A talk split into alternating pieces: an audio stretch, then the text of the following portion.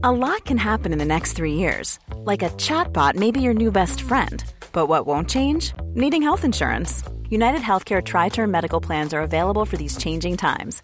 Underwritten by Golden Rule Insurance Company, they offer budget friendly, flexible coverage for people who are in between jobs or missed open enrollment. The plans last nearly three years in some states, with access to a nationwide network of doctors and hospitals. So, for whatever tomorrow brings, United Healthcare Tri Term Medical Plans may be for you. Learn more at uh1.com. Burrow's furniture is built for the way you live. From ensuring easy assembly and disassembly to honoring highly requested new colors for their award winning seating, they always have their customers in mind. Their modular seating is made out of durable materials to last and grow with you. And with Burrow, you always get fast, free shipping. Get up to 60% off during Burrow's Memorial Day sale at burrow.com slash ACAST. That's burrow.com slash ACAST. burrow.com slash ACAST.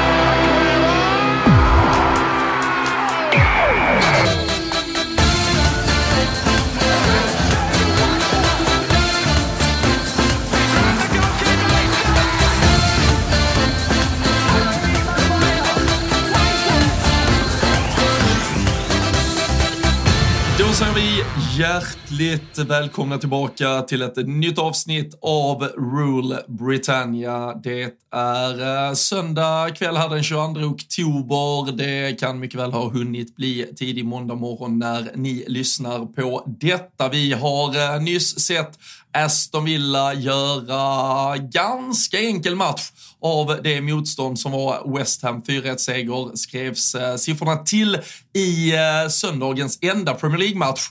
Men vi hade ju en helt eh, otrolig lördag som vi ska blicka tillbaka på och eh, framförallt kanske den där kvällsavslutningen. Eh, Gick det att sova Fabian Jalkemo efter vad vi fick se lördag kväll? Jag var uppe i varv. Det var sån jävla show. Det var underhållande. Det var två 22 jävla kamphundar som, eh, som gick ut och tampades mot varandra i, eh, i Sheffield. Och, eh, det, var, det var en underhållande match. Och det, var, nej, det, var, det var svårt att sova, men jag tänkte bara börja. Du sa att det var den 22 oktober. Sitter här och eh, dricker eh, julmust. Är det okej eller inte? Alltså jag, jag kommer ju varken ta Gustav Reinfeldt eller Edvards Bloms sida i julkriget, vill jag vara väldigt tydlig med. Men jag, jag, jag känner ju ett stort hat till julmust generellt. Jag är ingen julmustdrickare. Så oavsett när, om det så väl hade varit uh, julaftons uh, förmiddag i stort sett, så hade jag valt bort julmust. Så uh, det är väl mer din dåliga smak för dryck jag ifrågasätter eventuellt älskar julmust. Jag såg faktiskt nu när jag var eh, nere på mitt lokala Coop att de eh, lussebullarna har kommit in. Dit har jag inte gått än, men eh, julmustpremiären är avverkad och helvete vad gott det är alltså. Ja, hellre än eh, en lussebulle. Det, är verkligen. Det, men eh, nej, julmust, det klarar jag mig utan. Eh, jag tänker, eh, jag har ju faktiskt, kan ju vara transparent och tydlig med, jag har nyss hemkommen från en allsvensk fotbollsarena, Malmö FF FF med 5-0 mot Varberg. Så mitt fokus denna söndag eftermiddag har inte legat på Premier League-bollen, utan istället så har ju du fått fullt ansvar att sätta tänderna i och haft ögonen på det som till slut blev en överkörning av eh, Aston Villa. Det var ju en av dina tre delar i den trippel som om det inte vore för Lutons mål i 92 minuten hade suttit som en smäck och eh, Aston Villa-matchen var du ju rätt på det inför ordentligt i alla fall.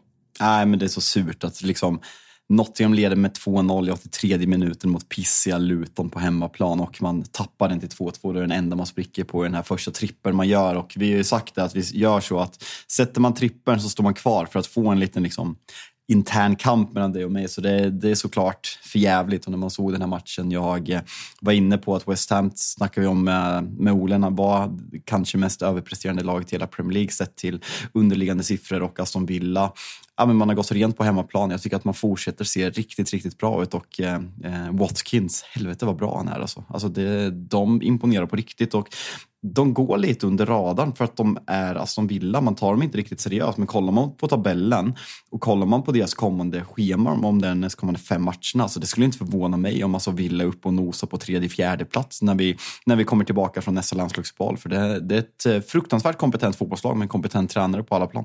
Mm, ja, alltså tredje plats dessutom, då ska de få vi antingen City, Arsenal eller Liverpool också. Det, uh, mm. Ja, jag säger de, de, när, vi, när vi firar andra advent så när, ligger... när det börjar bli okej okay att dricka julmust egentligen. Då, exakt. Då är Aston Villa. Exakt. Då är Aston Villa. Ja, ja. Då, då är Aston Villa topp fyra i alla fall.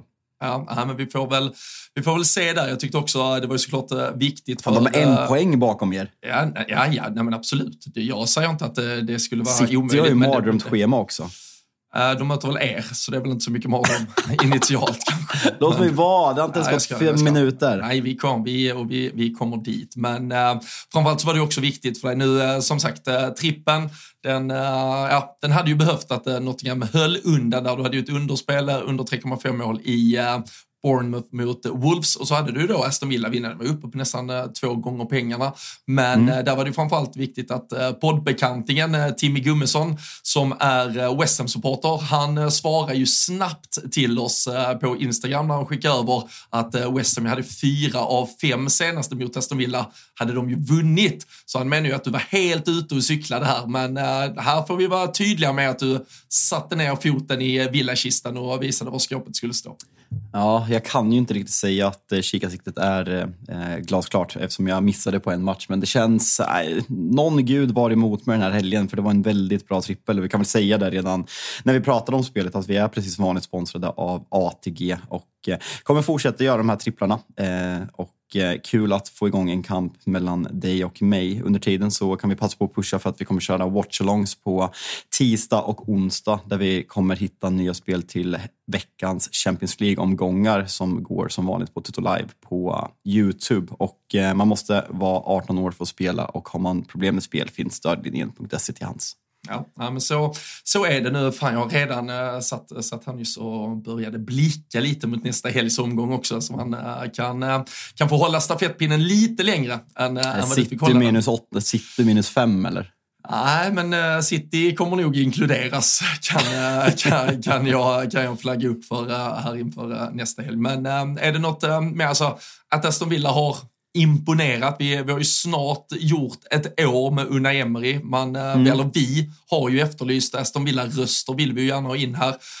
Um, och uh, man satt ju efter slutet av försäsongen och pratade just från Emerys intåg så, så var det ju ett, ett Liverpool och City tillsammans med Villa som var de bäst presterande lagen eftersom vi uppenbarligen har ett Aston Villa som ligger på i stort sett samma poäng som City och Liverpool nu så fortsätter. Alltså, nu har vi gjort ett år där Unai Emery med den truppen presterar lika bra som Liverpool och Manchester City, bättre än Arsenal och många då på pappret stora lag därtill.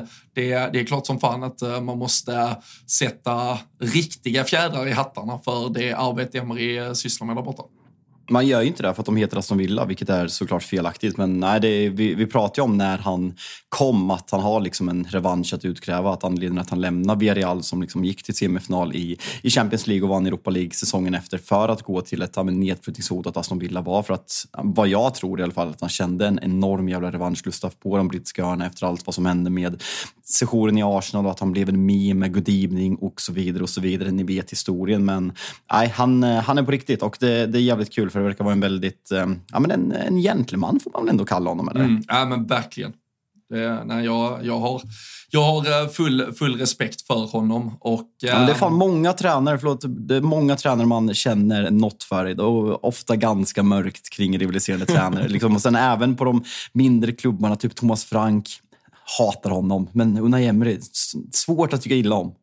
Ja, och det, men det krävs kanske i alla de här fallen att det går alltså, hela varvet runt. Alltså så här, spola tre år och jag tyckte ju såklart mycket mer om Eddie Howe än Unai Emery. Nu känner jag att jag måste börja problematisera Eddie Howe på något annat sätt istället. Kan, han kan inte vara sådär... känner man, ja, men, känner man, man känner inget. Känsla. Nej, nej, men, nej, och så sen så klart hans jävla assisterande vid sidan av som drar ner honom i avgrundsdjupt mörker bara av att han står där bredvid och försöker vara snygg hela tiden. Men uh, nej. Var det han Emery, som hyschade Klopp det, eller?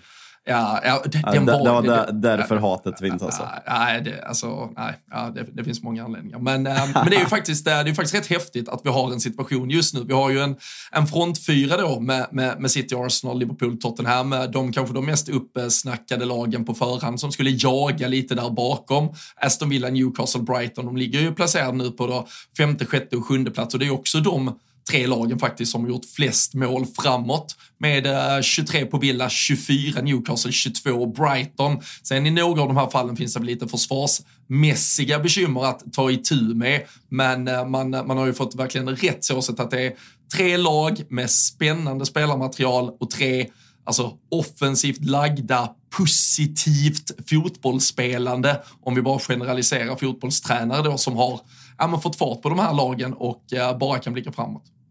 Det finns ett lag på den övre halvan som fortfarande har minusstatistik eh, på målskillnad. Kan du gissa vilka det är? Ja, men alltså jag sitter med tab tabellen. Jag, jag blev faktiskt lite... Brighton då på sjunde, 22 mål. Manchester United på åttonde, 11 mål. Alltså Allt skulle det... lösa sig när Höjlund kom in. Allt skulle lösa sig. Det skulle bli så jävla mycket bättre. Målen alltså, skulle komma, vi skapade så mycket chanser.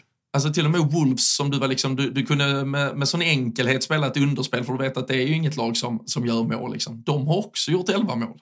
Ja. Vad är det här? Ja, nej. nej vi, vi kommer dit. Det gör vi verkligen. Men eh, nej, Aston Villa, de, de satte ner foten 4-1 eh, här mot eh, West Ham. David Moyes får väl ja, men tillbaka lite till skolbänken. Vi får väl se om, om det var att de flög lite för högt eller var de ska landa. Nu ligger de på nionde plats. Det är väl kanske där någonstans de ska vara ganska nöjda. Tittar man på lagen framför dem nu eh, och eh, med Chelsea precis bakom så, så är det väl ganska rimligt att den typen av lag ändå ligger framför West Ham till, eh, till syvende och sist. Men uh, Jared Bowen fortsätter göra mål också offensivt. Så det, det Nytt kontrakt. Han skrev väl på direkt, eh, direkt typ så här bara tio minuter efter, det kanske var en vecka sedan, när vi slutade spela in. Sjuårskontrakt. Så han är verkligen ja, men, satt ner foten och visat att han stannar i klubben. Och där, känns väl, alltså Mittoma skrev väl också på ett ganska långt kontrakt, mm. men där känns det väl lite McAllister, liksom att ja. det finns en klausul där någonstans. Men Bowen känns snarare att ja, men, han blir nog kvar i West Ham nu va? Ja, men det kan, speciellt med tanke på det. Mitoma var ju faktiskt bara ändå inom situationen till 2027. Alltså det är ju ja, fyra år typ nu, men det är ju alltså tre ytterligare säsonger eller någonting. Där, där tror jag verkligen det är som eh, ett McAllister-fall. Eh, där, eh, där är en tydlig utköpsklausul nu som kan aktiveras nästa sommar och till 99% kommer aktiveras nästa sommar. Han, han kommer såklart inte, såvida han bara gör en, en Mittoma bra säsong i Brighton den här uh, säsongen, så stannar han ju inte ytterligare ett år. Det, det har jag svårt med. Det, alltså det är emot, emot, Ja, Bowen fyller 27 år i december också, så liksom har han liksom West Ham, vi vet hur de var med Declan Rice, alltså han skulle kosta upp mot 600, 700, 800 miljoner svenska kronor. Alltså lägger någon klubb det? Jag, jag är väldigt svårt att se det. Ja, det har jag också. Så. Bowen äh, kanske blir en, äh, det blir väl äh, kanske någon ny talisman för, för West Ham här framåt. Och det är väl inte, det är väl inte fyskam. Det är, det är fan en ruskigt bra fotbollsspelare det också.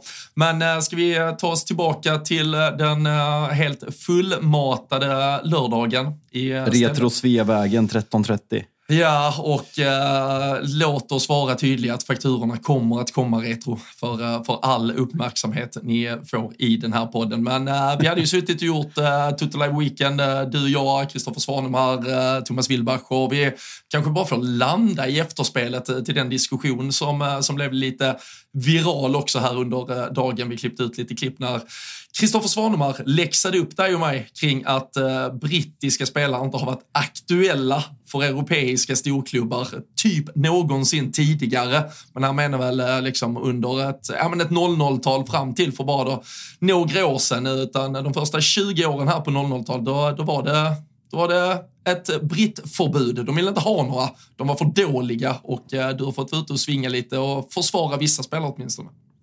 Men jag, vet, jag vet inte om man ska bemöta det här ens. Jag, jag, kollar, jag kollar 2010 och Manchester United slår alltså ut Milan med sammanlagt 7-2 i Champions League. här. Eh, deras startelva eh, såg ut så här. Abiati, Jankulovski, Bonera, Thiago Silva, Flamini, Abate, Pirlo, Ambrosini, Ronaldinho, Klassian Huntelaar, Borriello. Här går alltså inte spelare som Wayne Rooney, Steve Mirard, Rio Ferdinand, John Terry, Frank Lampard. Ashley Cole, nej Jankulovski är bättre än Ashley Cole. Eh, de var aldrig aktuella för de här stora klubbarna såklart. Nej, det, jag, tycker, jag tycker vi lämnar det där. Eh, ja. det för, det, jag, jag gillar ju serien Entourage och eh, Turtle säger en gång till Johnny Drama, you're too dumb to even respond to. Och lite så känner jag väl här i, i grund och botten att det, att, att det är så här också. Ja, äh, det är ibland... Oh, vem fan är nu det? Fast det är ju ett felciterat när han säger when you're too dumb to... Uh, Ja, nej, jag har ett uh, jag, jag, jag, jag återkommer till det. Svag, spaning när jag inte kan.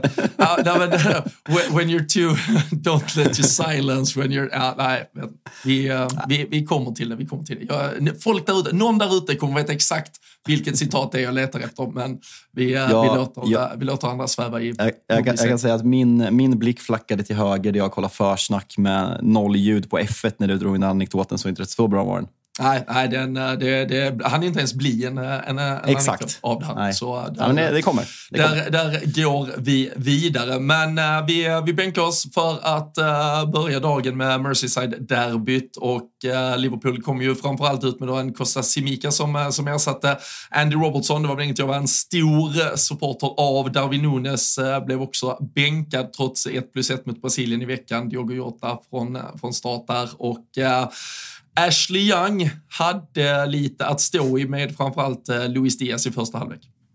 Ja, eh, att, han, att han gör sådär. Alltså med den rutinen att han framförallt den andra tacklingen. Alltså han borde veta att Luis Diaz är ja, men, fruktansvärt ettrig, fruktansvärt rak, kraftfull. Att han tar den där tidiga första varningen som är solklar är ju fel i sig, men att han går in så där som han gör på den andra situationen. För det, det är liksom, nu, nu blir jag sexualist igen, men det är nästan orange kort för det är sån fruktansvärt kraft i den, i den satsningen. Det, det är så... Ja, men jag, jag finner faktiskt inga ord. Jag, jag sa till dig när vi satt där, bara, så det där en månads böter i lön för att det är så fruktansvärt dåligt. Han fuckar för hela laget. Och eh, just att det är Ashley Young som borde ha någon typ av rutin. Jag, eh, jag finner fan inga ord. Men gällande matchen, alltså Liverpool blir ju klart bättre eftersom de är bättre överlägsna Everton i grund och botten eh, på alla positioner utvisningen spelar in, sen blir det en straffmål. Jag tycker inte att Liverpool imponerar den här matchen. Jag tycker att Everton står upp ganska bra och liksom det, det är inga så superklara målchanser. Hur mycket Ska, ska, ska, man kunna skylla på, eller skylla på, är förklaringen att det var en 12-30 match? Att liksom, efter utvisningen så parkerar Everton bussen fullständigt? Eller kan man se någonting? Jag tycker Salah har ja, men droppat lite i form. Jag tycker han är, det är så fel att säga när han gör två mål den här matchen, men han är iskall.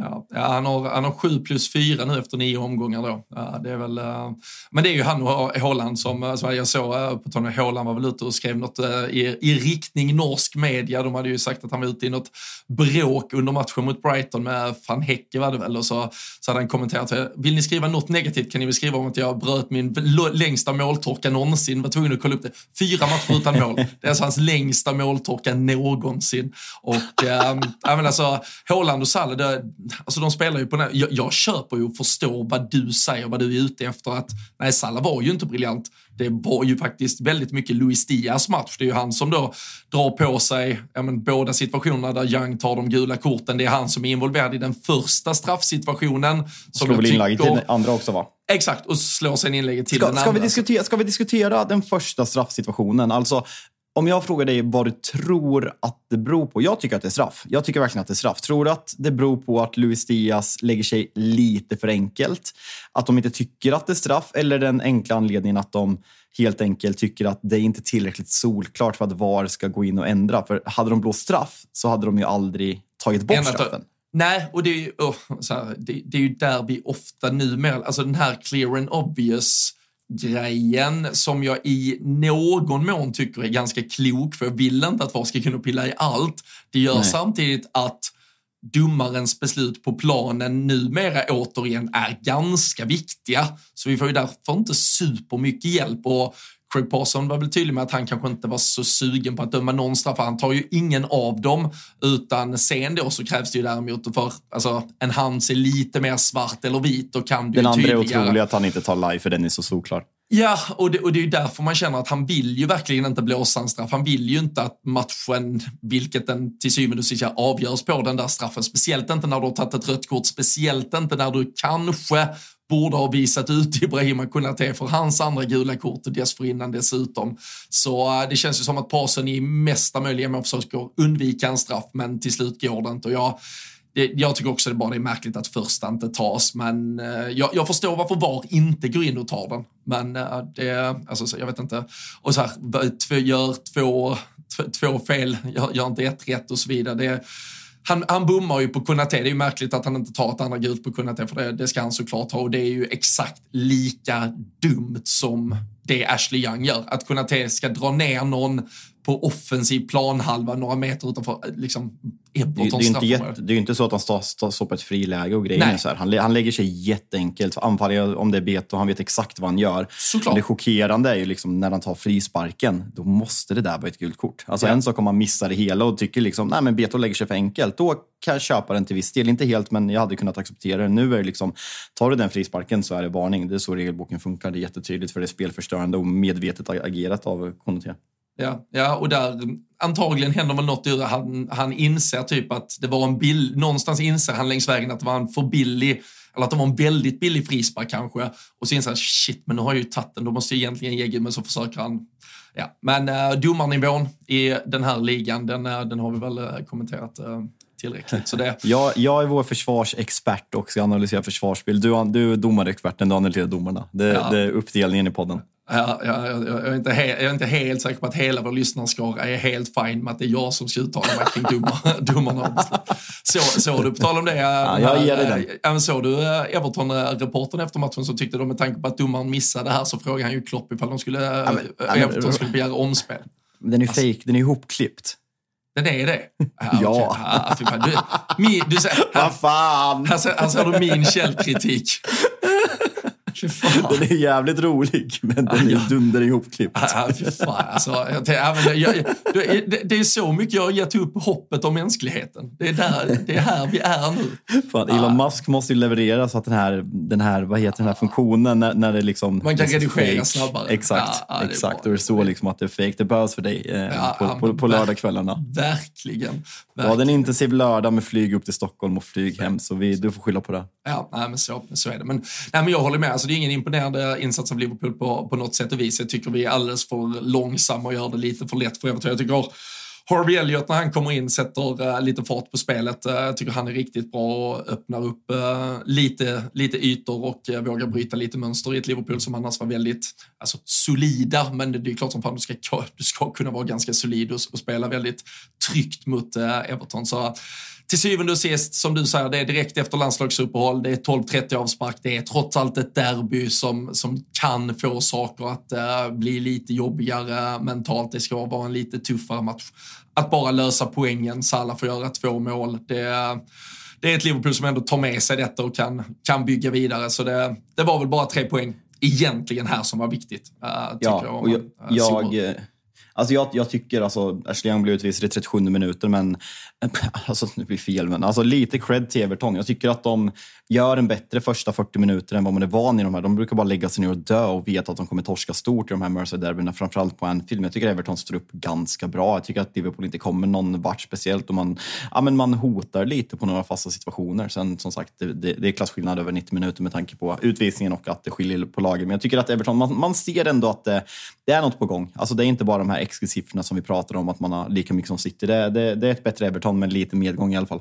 Ja, och, eh, och då, då tycker jag man som eh, från ett Liverpool, ett, ett Everton på, på kanske då lite uppgång i, i alla fall och eh, med, med övriga förutsättningar så, så var det eh, bara vinsten som eh, skulle in där på kontot och eh, nu, nu väntar ju ett par då på pappret eh, lättare matcher för Liverpool här framåt också så de ska väl eh, försöka fylla på lite. Men eh, 16.00 hade vi sen en radda matcher men där såklart Manchester City mot Brighton var det som stack ut. Julian Alvarez, var det, var det menat, hans avslut till 1-0? tror vi. Ja, ja, tveksamt va? Vad tror du? Otrolig eh, bollbana. Alltså, den, den lobbar eh, fast att han står på linjen typ på något eh, märkligt sätt i stort sett. Alltså om, jag, om vi gjorde reklam, gratisreklam för Retro Sveavägen förut så måste jag ge hatreklam till SJ. Och så här, jag har inte haft så jävla mycket problem med att tågen är sena. De sköter sig ganska bra. Men hur i helvete kan man 2023 inte fixa fungerande wifi på ett fucking jävla tåg i Sverige? Alltså det brinner i mig. Jag satt och hade tagit med mig datorn och skulle se den här matchen. Det var inte lätt. Det var inte lätt Robin. Alltså hur är det möjligt? Och hur kan ett tåg passera så många ställen utan täckning när man tänker att jag försöker dela mobilt, eh, mobil eh, bredband? Nej, men mm, det går ju såklart inte heller. Och liksom snabbtåg, det ska vara det moderna, det ska vara det bästa, det ska vara det finaste. Men inte ens det kan de lösa. Det, nej, nej, jag blir så arg.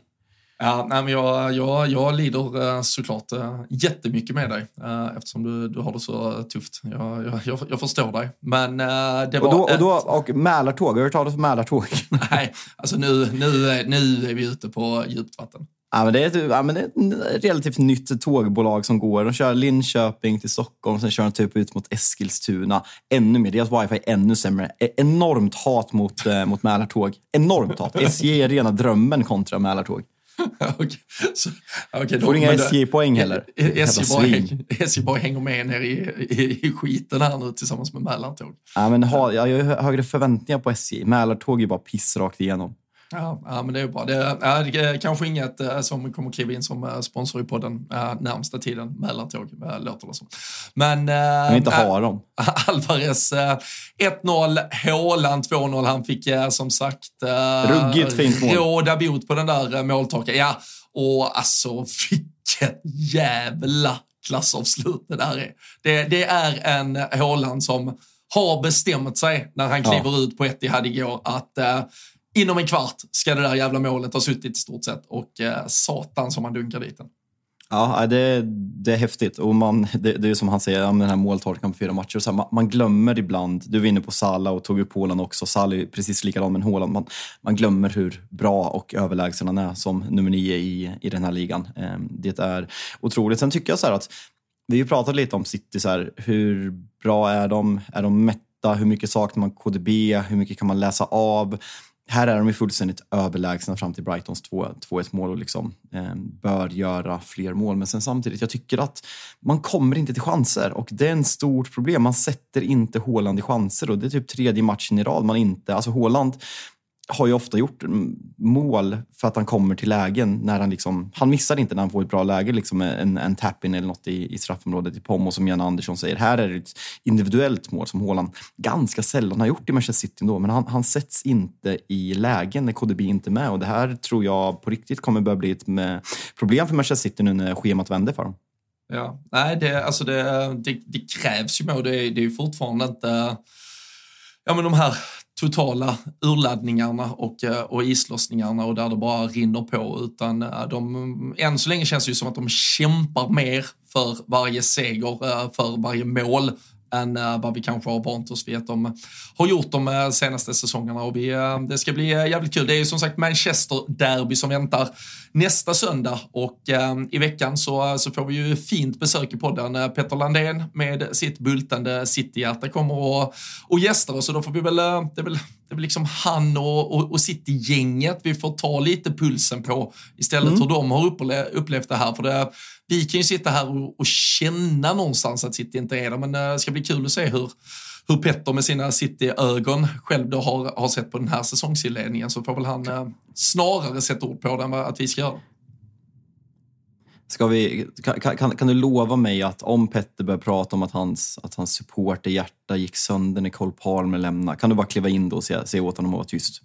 då, då mutar vi honom och så går vi vidare med något annat helt enkelt. Ja, verkligen. Ja, vi, får väl, vi får väl också ha, eh, kanske, jag vet inte hur man ska, alltså vi kan ju inte eller måste vi säga våra namn kanske innan man börjar prata? Vi, eh, vi, eh, vi satt ju eh, till, till Liverpool-matchen där så fick vi, fan det började bara fylldes på vid vårt bord. Vi hade en jävla trevlig förmiddag till Liverpool-matchen där, men plötsligt så kommer ju Pontus Wenemo på, som jobbar på Expressen, kollega då med Petter Landén och så sa han det så plötsligt kom jag ut från toaletten pratandes bakom ryggen på honom och bara vänder han sig. och Va? Är Petter här? Är Petter här?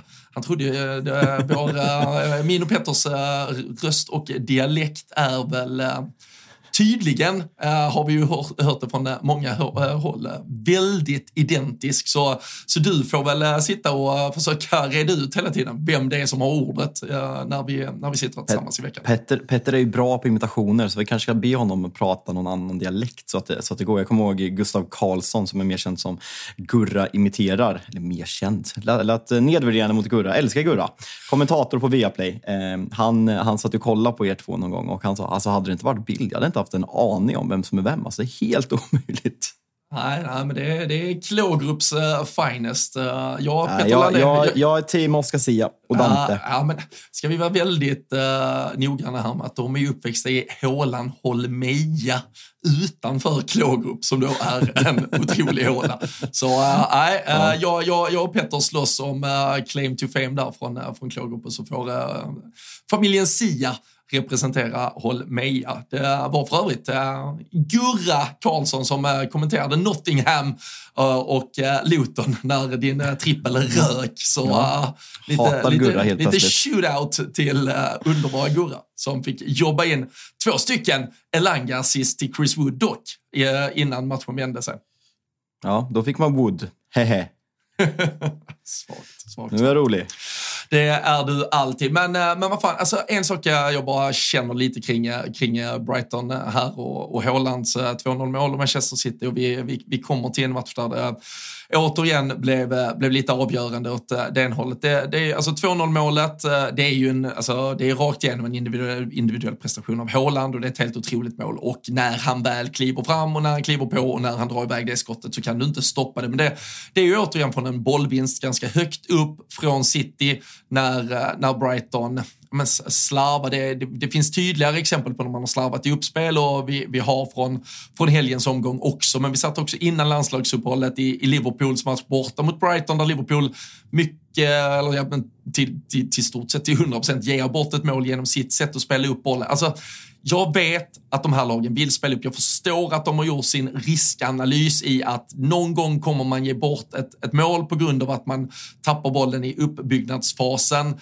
Men det ska vara värt det i det långa loppet för du kommer fler gånger än vad du då straffas kunna spela dig förbi dina motståndare. Det kommer skapa dig övertag och du kommer göra mer. Men jag tycker fan vi ser det lite för det känns som att när du möter så här pass bra lag, alltså som Brighton mot Manchester City borta, Liverpool mot Brighton som också är väldigt bra på det. Alltså, kan inte lagen spela med lite, lite mindre risk? Är alltså, Chelsea-Arsenal, vi, vi, kommer ju till den också, där händer det igen. Alltså du, det är för många lag som tappar. Alltså, hade sitt, det, är hade... två, det är två situationer där. Alltså det är ett mål plus en... Alltså det är ett under att Chelsea inte gör de där 2-0 ja, när Raja ja, hade, tappar bollen.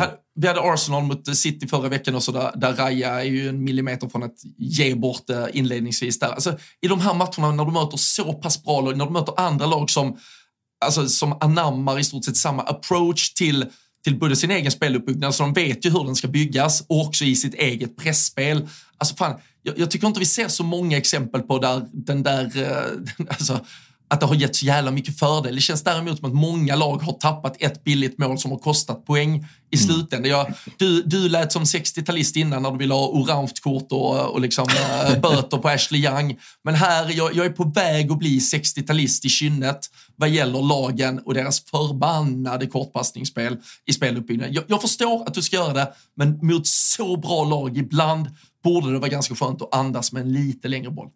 Alltså det kommer bli väldigt dålig content, men jag, jag har en nära vän som eh, David Mitov som står mål i Sirius. Ska vi inte bjuda in honom efter säsongen? Han får med i tio minuter och sen ska vi bara ösa på honom med frågor om vad, vad fan det är som pågår med målvakter egentligen.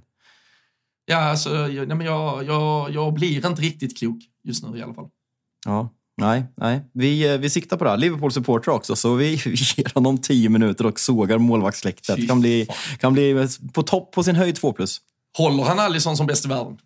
Ja, men det tror jag att han gör. På tal om det där vi pratade någon gång, jag vet inte om det var i podden eller, eller om det var du och jag privat, så pratade så här, man, vissa, så här, vissa vill gå in på arenan och liksom supa in atmosfären innan match. Vissa vill liksom missa, start, eh, missa eh, när, när, matchen börjar för att man är på puben och liksom sjunger och dricker. Mitov när han var på Liverpool, han skulle ju absolut in och kolla på målvaktsuppvärmningen. Ah, den är fin. Den, den är fin. Ah, är den fin?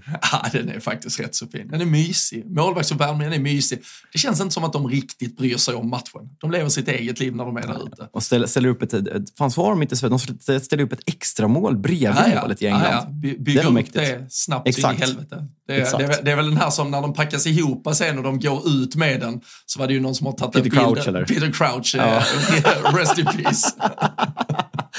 Han har ju själv retweetat det. Han, är- han, är väldigt, han är väldigt fin sådär. Den är, den är jävligt bra. Så äh, nej, för fan. Äh, vi, äh, nej, Ska vi hoppa till derbyt eller? Ja, ja men det, det tycker jag. Vi, vi kan väl bara, ska vi, ska vi konstatera att Newcastle fortsatte ösa på också bara innan vi går vidare, om vi tar det lite kronologiskt. Ja, absolut. ja, men så här, vet du vad, jag, jag känner ju så här nu, det blir ju så här att jag hatar på min klubb. Jag vill inte vara den. Jag vill, jag var fan hybris eh, stins när vi gick in i den här säsongen och trodde på det. Men det blir ju så här när man ser, liksom, United möter Crystal Palace på hemmaplan och man tänker ja, men nu, nu ska vi möta Palace och Brent, Brentford på hemmaplan. Jag ska sätta ner foten och visa att vi är så fruktansvärt mycket bättre lag här. Kolla vad Newcastle gör den här matchen. Det är så här man ska kunna sätta ner foten mot de här sämre lagen på papper på hemmaplan. Alltså hur jävla svårt ska det vara? Och det här säger jag som en jättekomplimang till Newcastle för Ja, men det var lite skadeproblem. Bottman är skadad i backlinjen. Alexander Isak hade inte tränat, satt på bänken. Tonal i situationen. Alltså det var mycket frågetecken ändå kring, inte mycket frågetecken, men det var lite kurr liksom så här vid sidan av. Och man bara går ut och ställer ner foten totalt hemma mot Crystal Palace och vinner med 4-0. Jätteimponerande. Mom deserves the best, and there's no better place to shop for Mother's Day than Whole Foods Market. They're your destination for unbeatable savings, from premium gifts to show-stopping flowers and irresistible desserts. Start by saving 33% with Prime on all body care and candles. Then get a 15-stem bunch of tulips for just $9.99 each with Prime. Round out Mom's menu with festive rosé, irresistible berry chantilly cake, and more special treats. Come celebrate Mother's Day at Whole Foods Market. When you're ready to pop the question, the last thing you want to do is second guess the ring. At Bluenile.com, you can design a one of a kind ring with the ease and convenience of shopping online. Choose your diamond and setting. When you find the one, you'll get it delivered right to your door. Go to Bluenile.com and use promo code LISTEN to get $50 off your purchase of $500 or more. That's code LISTEN at Bluenile.com for $50 off your purchase.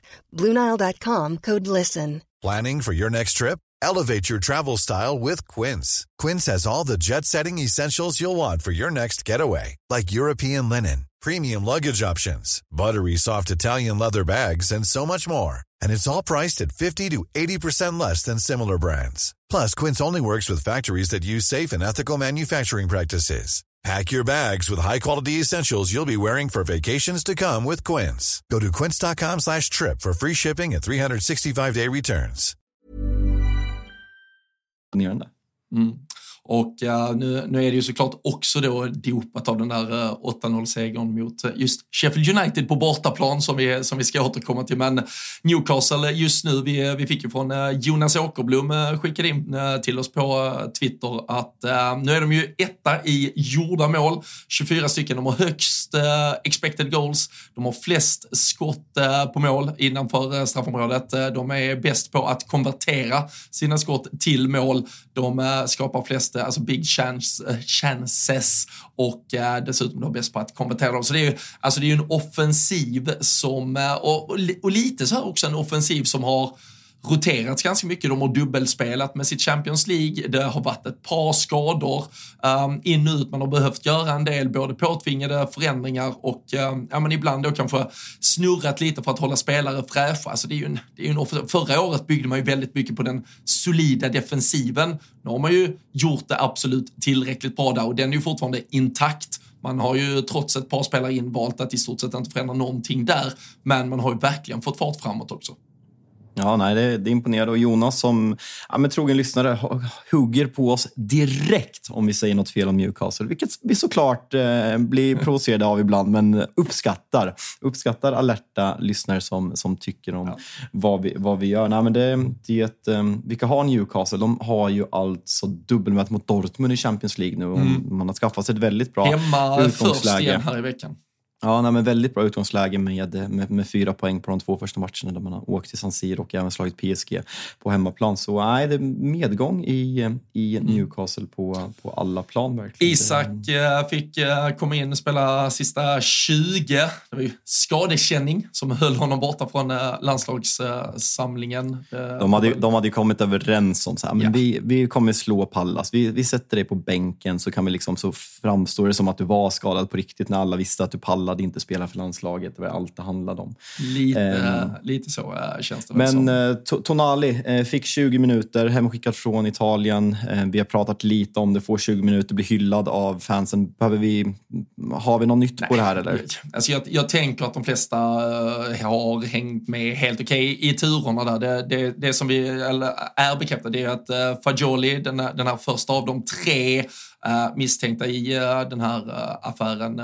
så Juventus mittfältaren har ju har ju erkänt eh, sitt, eh, alltså, sitt beroende och alltså, det är ju en djup jävla problematik eh, kring detta och där har man väl också landat i ett, till och med ett straff som betyder egentligen 12 månaders avstängning varav fem av de här månaderna blir ehm, ja, men villkorade. Så det är ju sju månaders aktiv avstängning som, som lär träda i kraft, eller träder i kraft här väldigt snart för honom. Tonali verkar ju tyvärr vara det kanske allvarligaste fallet. Det är ju till och med alltså spel på matcher som har involverat eh, både Brescia, Milan och eh, menar, även lag där han har haft kanske ingångar via, via men, vänner och bekanta, så att säga, landslagskompisar till exempel. Och eh, han ska väl inte ha spelat på matcher där han själv har spelat, men i matcher då med sina lag när han själv kanske har varit skadad eller liknande. Så det, det verkar ju tyvärr vara ganska allvarligt och som snacket har gått så kan ju det han gjorde nu här i helgen vara det sista han gör den här säsongen ifall han också samarbetar med utredningen, Eh, tar tag i den problematik som finns och det som Förutom att han då eventuellt inte kommer spela mer för Newcastle den här säsongen så är det väl kanske den diskussionen som kommer vänta framåt huruvida Newcastle kommer känna att där finns något rättsligt att ta tag i vad gäller relationen till Milan ifall Milan har haft vetskap om Tonalis problematik och ändå satt den prislappen man har gjort på honom, sålt honom och så landar det här bagaget nu i nordöstra England istället. Ja, nej, det, alltså sista turen är verkligen inte, det kommer skrivas väldigt mycket om det här, men man, man får väl landa i liksom att eh, det, var, det var fina scener att liksom se att lagkamrater och eh, supporterna ställer sig verkligen bakom Tonali och hyllar honom och visar liksom att vi we got your back here. Eh, att även om han blir avstängd den här säsongen så kommer de finnas där för honom och liksom välkomna honom tillbaka när han, när han kommer tillbaka, för det här kommer vara en väldigt jobb, eller det är och har varit garanterat en väldigt jobbig period för honom och eh, ja, avstängning kommer komma. Så ja, men fint med, med gemenskap att man visar att man sätter sig bakom honom. Så det, det, det tyckte jag var väldigt fint i den här matchen.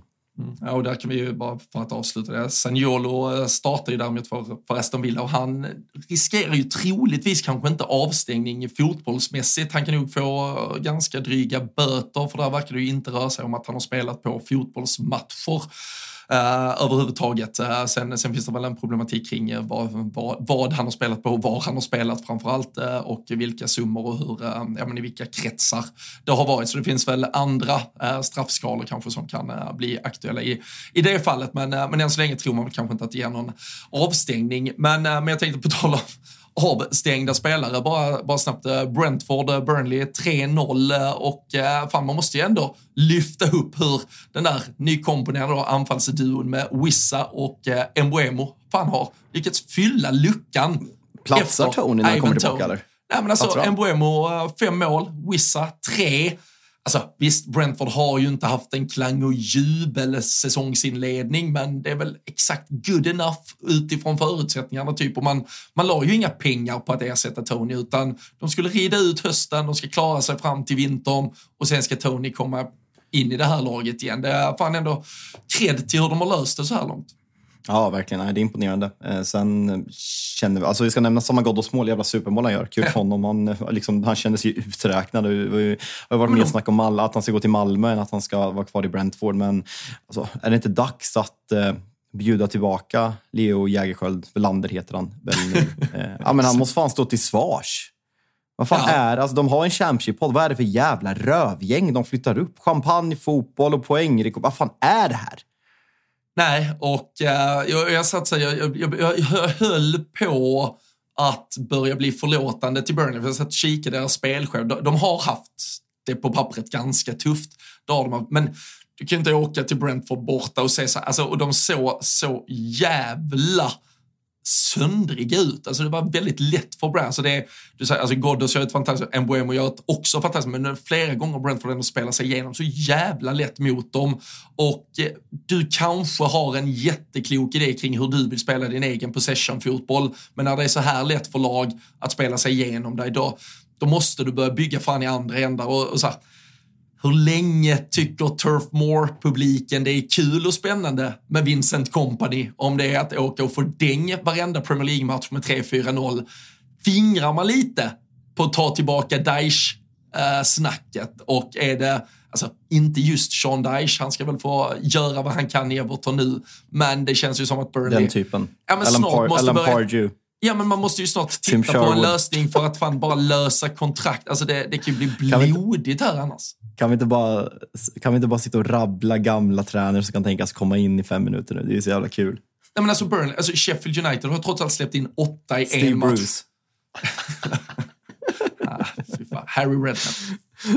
Åh, han saknar man. Jag på riktigt. Alltså, han måste vara gammal nu dock. Fan, alltså, när han satt när han var i Portsmouth och sen gick till Spurs. Han satt i Ranch Rowan på deadline day med Sky Sports. Nej, vilka minnen. Vilka minnen. Ja, men verkligen. Men, ja, men alltså Burnley har släppt in 23, Sheffield United 24 och som sagt, då är ju åtta från den där Newcastle. Så Burnleys defensiv, den är, den är så jävla dålig. Sju mål framåt också. Det är bara Bournemouth som- gjort färre. Så det är, de är typ sämst i alla jävla kolumner, Burnley. Det är, ja, frågan är, Vincent Company skriver väl inte upp sig på shortlisten till storjobb efter den här insatsen i alla fall. Känslan är att Daniel Levy eh, är ganska nöjd med att Company tackar tacka nej just nu. Att han fick eh, Postersoglu Shuglu. eh, Eh, istället helt enkelt. Eh, där duckar de en kula i känslan. Men eh, som sagt, man ska fan inte döma honom än. Alltså det, det är en ganska dålig trupp om man, om man spanar igenom det. Men man hade ju förväntningar med tanke på att, menar, att Premier League är så menar, skiktat från tionde plats och liksom lagen där nere. Men kollar man Wolves, som många tippat åka ut, uppe på 11 poäng nu. Eh, samtidigt som de lagen där nere, det börjar bli dags att plocka poäng samtidigt som Everton, som vi har pratat om, en kandidat också, ser,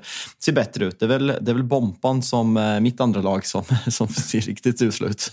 Ja, Bompa kommer att ge sig, de, de, kommer ge sig in i den där bottenstriden. Ja, det, det är de där fyra. Det, det, finns en, eh, det finns en livlina helt enkelt och den får de eh, slåss om, de fyra. Ja, men det, det är dock lite skönt när de här unga uppsnackade tränarna från La Liga ska komma och göra succé och revolutionera engelsk fotboll och de, är, de blottas rejält. Det, det är skönt. Ja, nej, absolut. Och Pedro Neto noterar en Ja, assist fan. till. Nej, Det. Vi fortsätter. nä, nästan börjar ge det rätt alltså. Men, ja. Ja. Du ska, ge, ge, ge, ge, ge dig inte, ge liksom, eh, nej, ge inte med dig så snabbt. Eh, Men eh, lite, några poäng till så kommer jag nog vilja Det, jobba det, in det, är, alltså, det är den spelaren i hela Premier League jag blir mest irriterad när jag ser att det plingar in att han har gjort poäng. Alltså, jag, jag, alltså, folk Pedro tror att det är Neto, så här, han får ta ditt personliga hat. Liksom, så, här.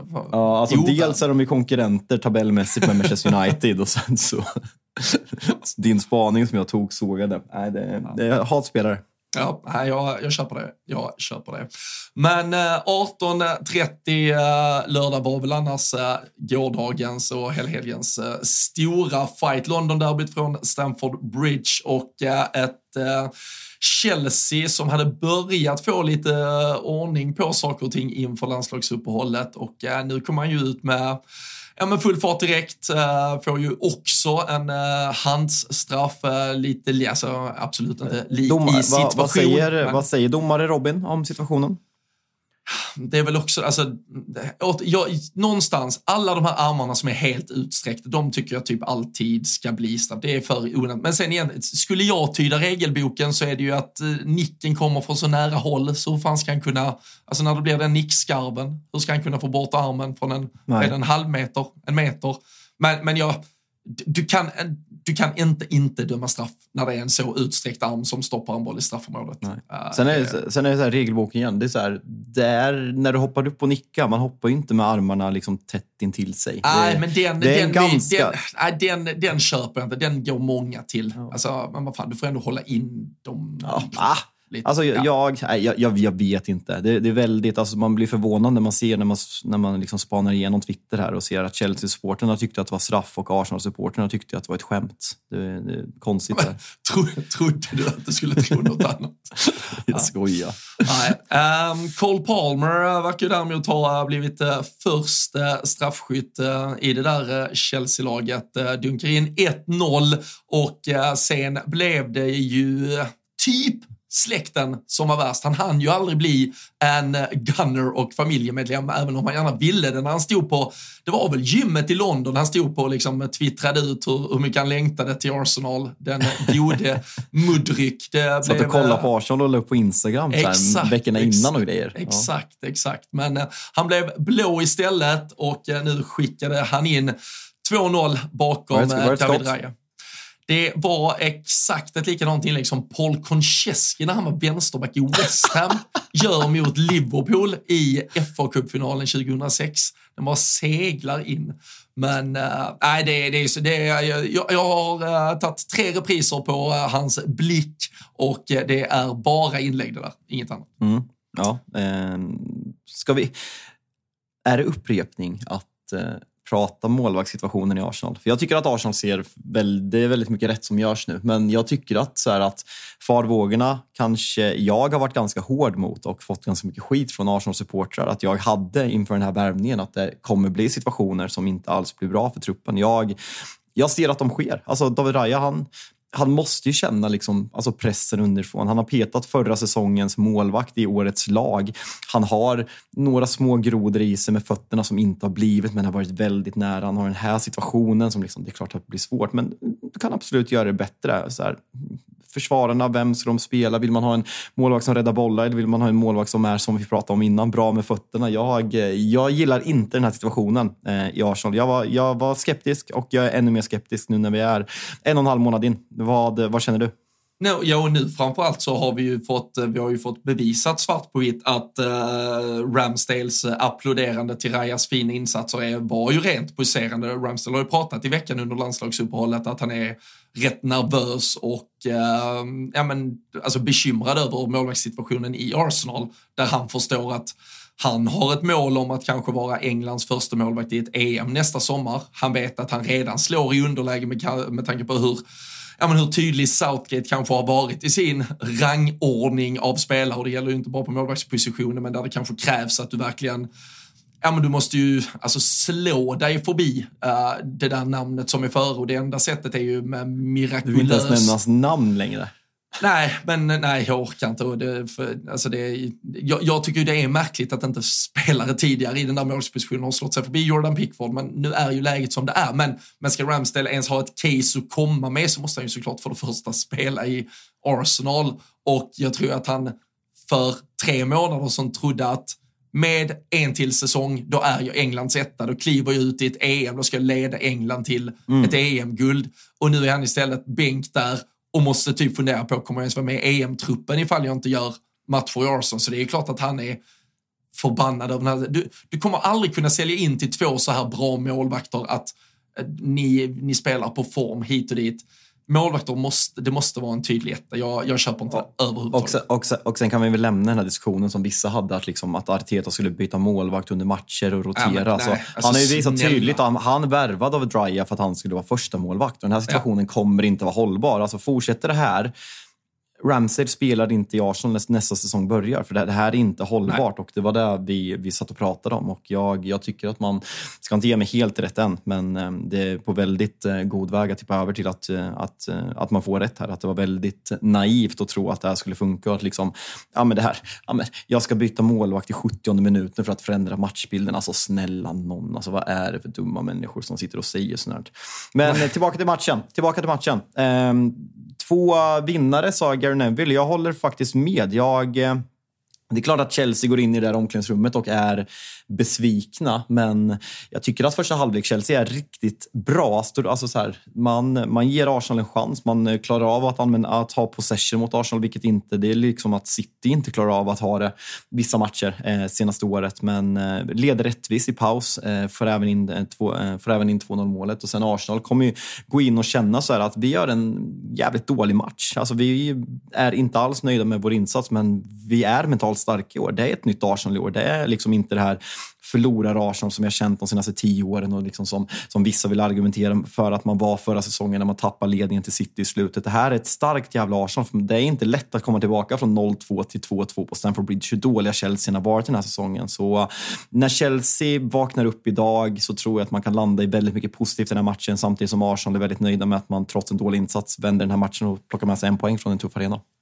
Ja, och sen, sen, sen blir det ju återigen då, det var ju, jag refererar ju till den här matchen tidigare också, att när det står 2-0 och när det är 20 minuter kvar ungefär, då, då ser jag inte riktigt hur Arsenal tar sig in i den här matchen, men, men sen bjuder man ju på den genom uppspelet från Sanchez eh, som, som landar i gapet. Och eh, nu, Conor Gallagher i övrigt var ju kanske bäst på hela planen den här matchen. Men eh, han, han står väl och sover lite även om det inte är han som ska beskyllas för det. Men när Rice bara kliver fram och så, eh, och så smäller han dit den från, från det avståndet. Och det, alltså, det, är, det är klart som fan, alltså, får du ett gratismål till 2-1 med 20 minuter kvar i ett derby, alltså det, det, är klart du ska, du kan ingjuta energi. Det är klart att Chelsea dessutom blir nervösa. De känner ju att de har gjort en otrolig match och, och var på väg på en riktig, alltså mot en, en seger som på allvar verkligen skulle kunna vara, ja men, ja men någonstans en, ett, ja men, ett startskott på någonting som skulle kunna leda dem vidare mot jävligt mycket ljusare tider den här säsongen. Så det, det, alltså det, det, är bra av Arsenal att utnyttja läget som, som bjuds, men jag tror inte Arsenal vänder den här matchen, eller vänder, men kommer tillbaka till 2-2 om det inte är för att de också får den här bjudningen. För det,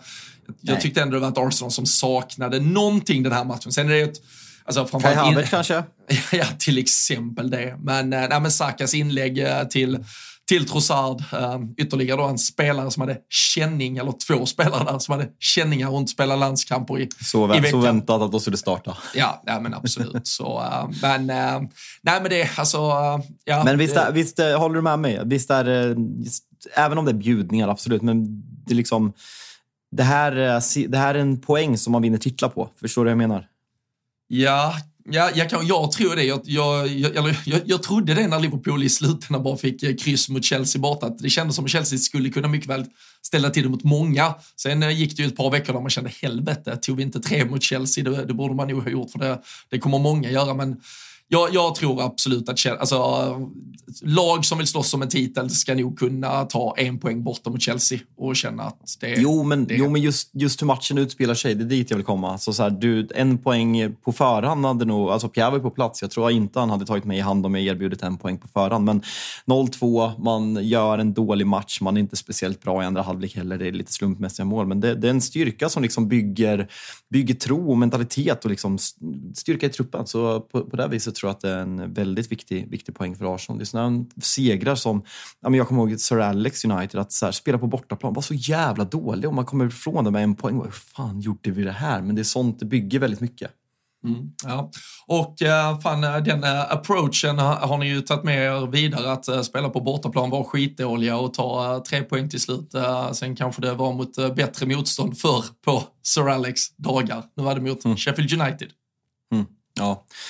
Nej, det är ett... Eh, nej, fy fan, fy fan vilken match. Om vi kan börja med att prata liksom, eh, lite om nyheten som, eh, som ja, kom ut absolut. igår under, under dagen. Det var väl ungefär i, strax innan halvlek eh, i 16 matcherna. När det kom ut eh, från Manchester United att eh, Sir Bobby Charlton hade avlidit efter en tids sjukdom. Eh, har fått demens och varit sjuk de, de senaste åren och inte, inte synts till. Och, Ja, men jag, jag skrev på Twitter, då, jag rekommenderar faktiskt alla att se filmen United som, som finns på, på Telia Play. Som, man, får, man får följa Alltså den, den, utgår lite från Busby Babe såklart, men kanske framförallt Sir Bobby Charlton som är eh, huvudkaraktären, hur han slår igenom i A-laget, hur han liksom överlever flygkraschen och sen får man veta lite vad som händer efteråt. Och han eh, är ju med och avgör Champions League-finalen, eller Europacupfinalen som den heter, 1968, tio år efter kraschen i München. Var fram till Wayne Rooney, eh, Manchester Uniteds eh, bästa målskytt och Englands bästa målskytt genom tiderna. Vann även VM-guld 1966, då han även vann Ballon d'Or och har sedan dess varit en en, ja, ambassadör och director för Manchester United och jag, jag har inte hört någon människa någonsin säga ett negativt ord om honom och de hyllningarna han har fått idag och folk pratar om en ambassadör för fotbollen och eh, ganska tydligt den största engelska spelaren genom tiderna. Så uh, ja, men ett, eh, en sorglig dag igår och eh, det, det, det, var fint att se hyllningarna på arenorna för ja, men en väldigt stor man och fantastisk fotbollsspelare som man tyvärr är för ung för att få se. Mm. Nej, nej, så är det ju såklart. Det finns ju inga finns ju inga fotbollsmässiga kopplingar och, och relationer för, eh, för någon i din och min generation till, till Bobby Charlton. Däremot så är det ju ett, ett fotbollsnamn som eh, jag tror inte ens man kanske har behövt vara Premier League-vurmare för att, eh, för att ha omgärdats av det namnet. Det är ju ett, det är ett namn som i den stora fotbollshistorien har, har funnits där alltid. Så det är klart att det, det är en av ja, kanske den inom engelsk fotboll största som, eh, som lämnar. Eller eh, absolut mm. uppe där bland, eh, bland en av dem i alla fall. Så, ja. Såklart en speciell kväll framförallt för Manchester United att några timmar senare gå, gå ut till match med, med tanke på hur den, ja, men hur den personen har, ja, med allt han har betytt för er.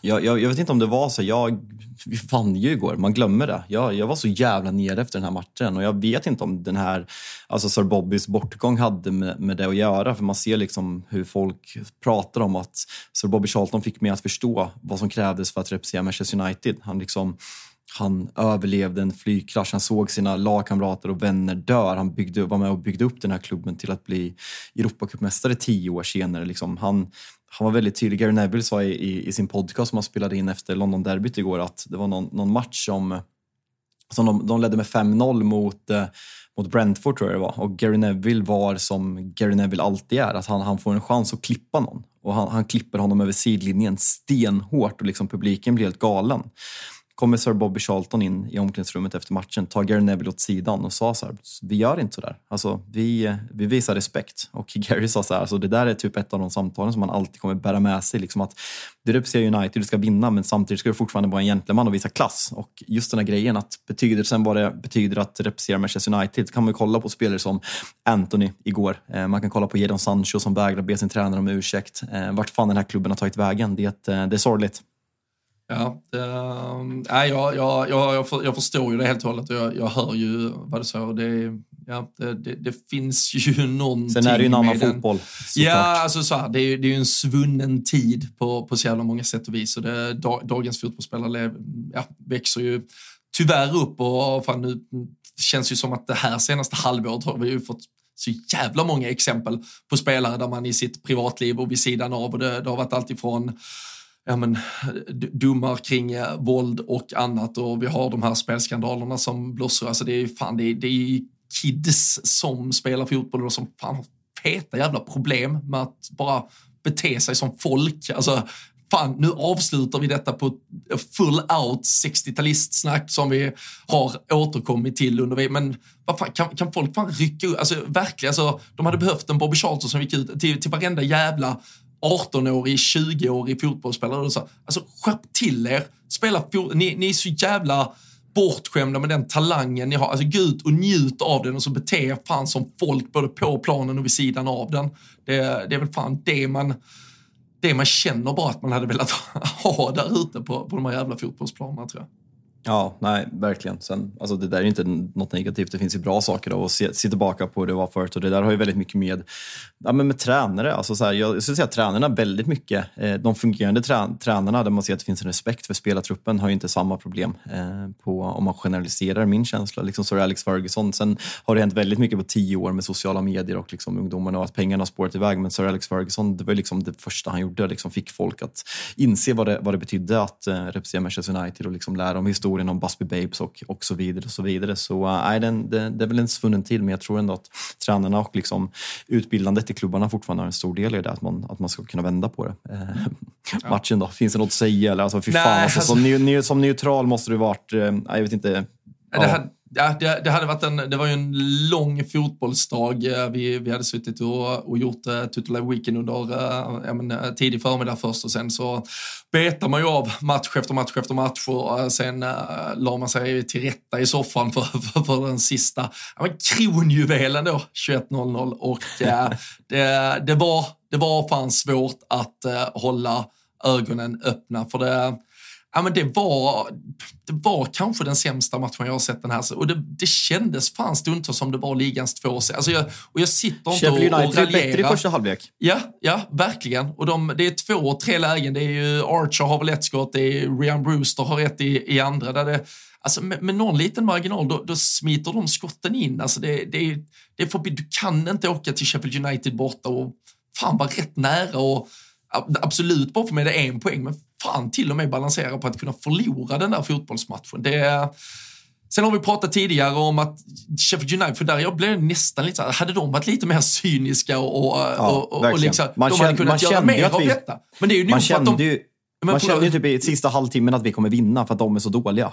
Ja, och jag och, alltså, så här, det, det låter ju helt fel att det skulle till slut vara det som faller avgörande till er positiva för. Men det är ju också för att de har ju en känsla av att de kan vinna den här matchen. Sheffield United bör ju känna vid 1-1 att helvete, vi har en poäng mot fucking Manchester United.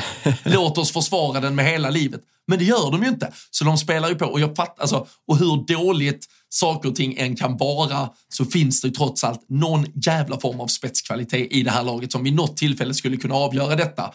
Och nu blir det ju Dalos fantastiska skott som avgör det. Lite, men... liten, mål, liten målvaktstavla va?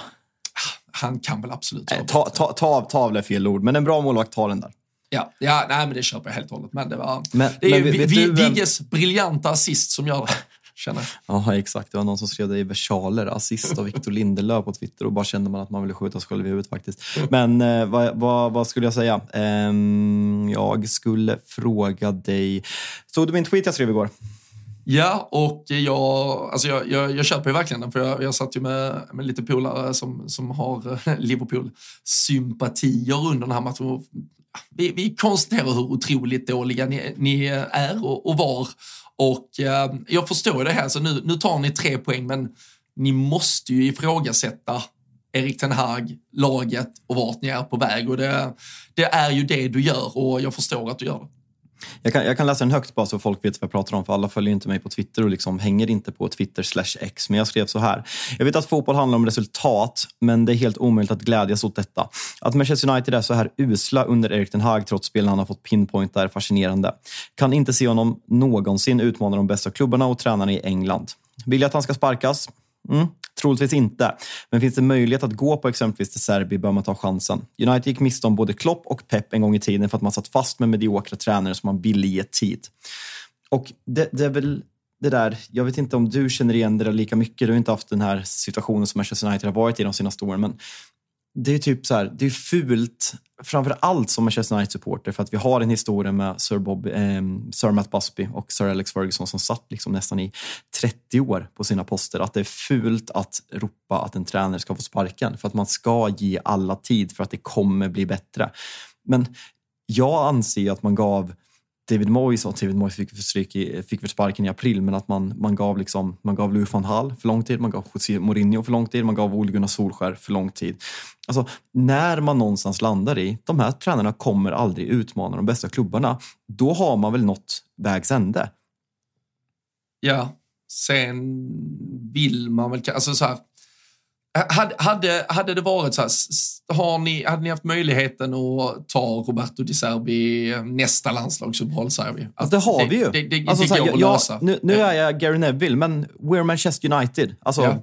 På något sätt ja, vill då... jag tro att om Manchester United knackar på Brightons dörr och säger vi vill köpa Roberto De Serbi. Alltså, då får man ju betala, men jag tror inte Ja, att han alltså, säger Chelsea, nej. Che- Chelsea tog ju Potter från, från Brighton i ett liknande läge. Så det, det Exakt, det är där jag menar att det går. Och sen vet jag att Liverpool-supportrar säger liksom att Klopp tackade nej till Manchester United. Jo, men det var ju mitt under säsong med Dortmund. Hade Manchester United knackat på dörren efter Klopp sabbatsår precis innan Liverpool kom så är jag tämligen övertygad om att han hade tackat ja. Och samma sak om Sir Alex hade knackat på Peps dörr Eh, efter hans, eh, när han skulle bara, du är min ersättare. Pep hade inte sagt nej. Pep hade, hade inte gått till Bayern München om han hade fått efterträda Sir Alex när man skulle satsa på David Moyes. Det är, där, det är där jag menar att har man chansen att gå på en tränare som kan utmana de här största, det, det är där jag på något sätt landar i. Jag, jag satt och kollade vårt schema. Vi möter, möter Newcastle i i eh, typ den 23 februari, eh, 29 februari någonstans där i ligacupen. Jag, jag kom fram till att vi har gjort två bra matcher sedan dess. Så Ja. det är inte bara den här säsongen. Det är, alltså, det är ju våren också. Vi, vi är skitdåliga på våren. Alltså när Marcus Rashfords dopade form fick ett slut så var vi inte bra, för vi gjorde inga mål. Och det har ju fortsatt i år och liksom han fick värvningarna och folk Eh, jag pratade om det här tidigare, men är så jävla trött på att folk pratar om att det går inte leverera Manchester United med ägandet som är. Kolla Arsenal för, för tre år sedan. Alltså alla ville döda Stan Kroenke och uh, Usman, eller Usman kanske är borta, men eh, Kroenke-familjen och liksom gick och demonstrerade. En tränare som visar sig vara på rätt nivå, lite träffar på sina nyförvärv som han har fått vara med och värva. Det går visst. Vilka jävla ägare du än har så kan du vinna titlar när du har så mycket förutsättningar och pengar som Manchester United har. Så det där köper inte. Det är så fruktansvärt dåligt argument. Ja, och vill man eventuellt argumentera för att man inte kan vinna titel, så det jag kan köpa är att det är ju såklart att i en klubb med en eh, ja, men då, ganska svag, uh, milt uttryckt, uh, liksom ledarstruktur och ägarstruktur och där det finns personer högre upp i klubbens hierarki som kanske inte är rätt personer för att bygga något men, stort och på lång sikt framgångsrikt. Det, det kan jag köpa. Där tycker jag att det kan vara argument för varför man inte vinner en liga. Nej, men det- eller varför nej, man inte, det- men det, det, borde finnas, men det borde finnas tendenser och det är det där inte ens... Alltså, för det är trots allt när du kliver ut mot Sheffield United med de elva spelarna du har och du ska uppenbarligen i alla fall ha ryktet om dig att vara en tränare som bör kunna åstadkomma någonting, då måste det vara mycket, mycket mer. Alltså, jag tittar bara på dem. Ni har vunnit fem matcher den här säsongen. Det är 1-0 mot Wolverhampton som ni tar Orättvist. med nöden. Rån. Ja, ja, det är för det första är det ett spelmässigt rån och det är ju en straffsituation i slutet som mycket väl du hade kunnat ge Wolves 1 3-2 mot Nottingham, då vänder ni efter att ha legat. Visst, kan väl argumentera för att det är en styrka att vända, men ni ligger alltså under med 2-0 hemma mot Nottingham Forest. Ni har 1-0 borta, eller ni vinner med 1-0 borta mot Burnley. Vi har pratat Bur- mycket om dem, hur dåliga Burnley de är. typ bättre den matchen. Ja, absolut. Det är en av Burnleys faktiskt bra matcher den här säsongen. 2-1, det är ju den mirakulösa segern mot Brentford när Scott McTominay behöver kliva in och göra två med de sista fem på övertiden. Liksom. Och sen då, 2-1 seger igår mot Sheffield United som, som tillsammans med Burnley då kanske är ligans... Alltså, så det är ju, vad har vi på, i tabellposition så är det väl lag typ så 13, 15, 17, 19, 20 ni har vunnit och det är med nöd och näppe.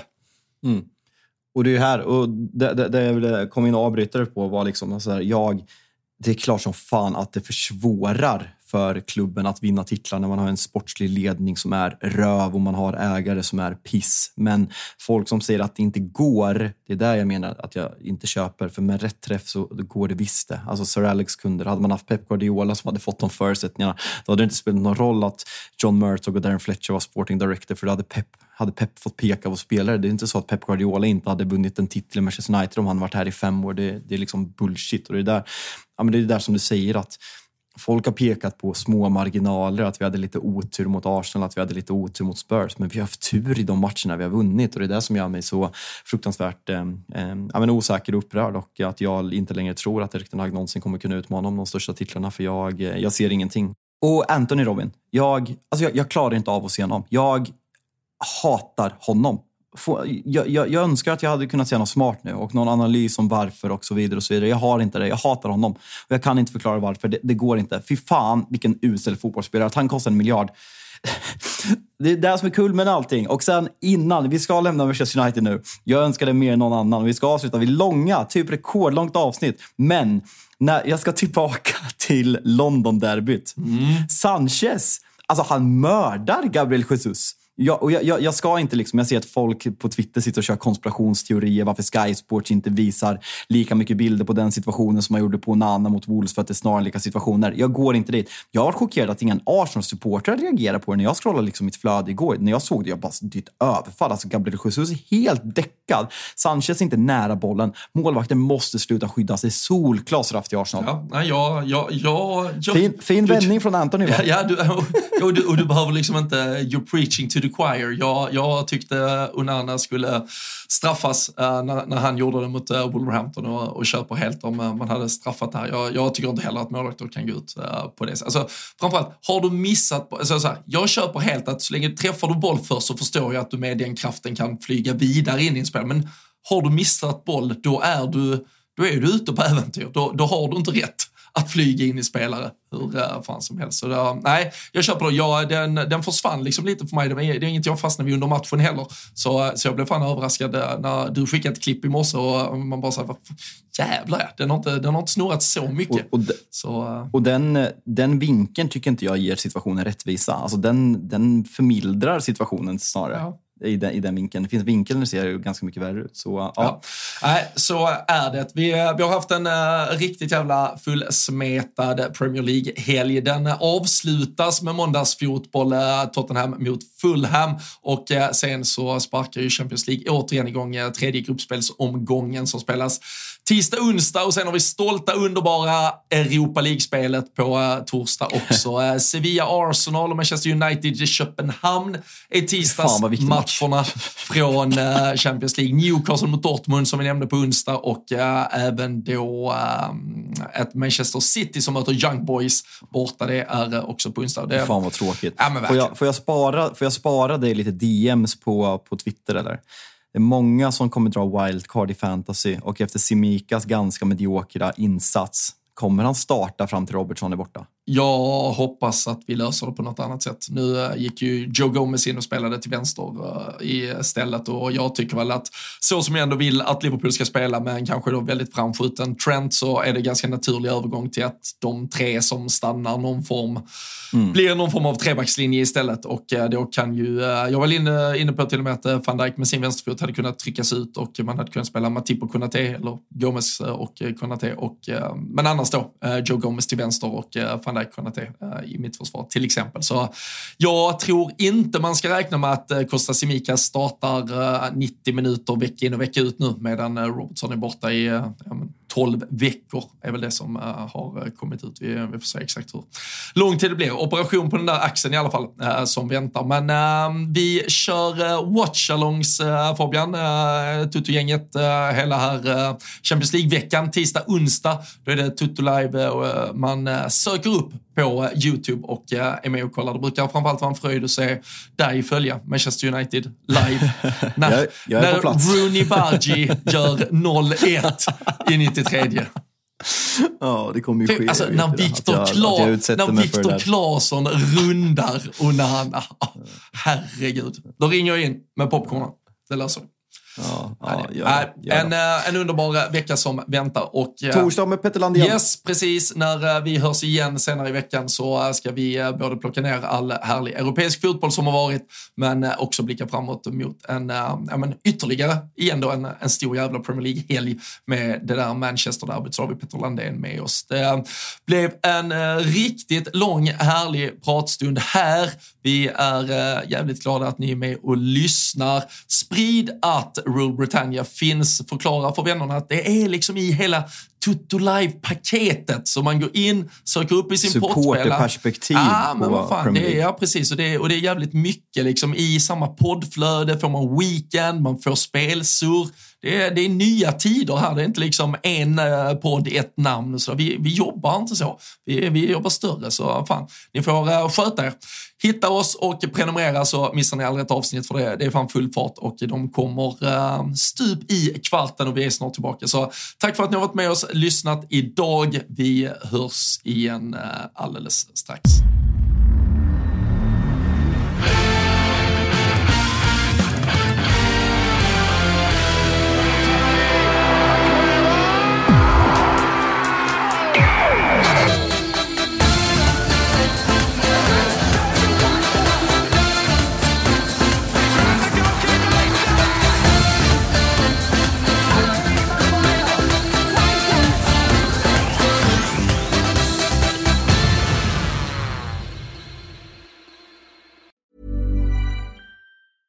A lot can happen in the next three years. Like a chatbot may be your new best friend. But what won't change? Needing health insurance. United Healthcare Tri Term Medical Plans are available for these changing times. Underwritten by Golden Rule Insurance Company, they offer budget friendly, flexible coverage for people who are in between jobs or missed open enrollment. The plans last nearly three years in some states, with access to a nationwide network of doctors and hospitals. So, for whatever tomorrow brings, United Healthcare Tri Term Medical Plans may be for you. Learn more at uh1.com. Mom deserves the best, and there's no better place to shop for Mother's Day than Whole Foods Market. They're your destination for unbeatable savings, from premium gifts to show-stopping flowers and irresistible desserts. Start by saving 33% with Prime on all body care and candles. Then get a 15-stem bunch of tulips for just $9.99 each with Prime. Round out Mom's menu with festive rosé, irresistible berry chantilly cake, and more special treats. Come celebrate Mother's Day at Whole Foods Market.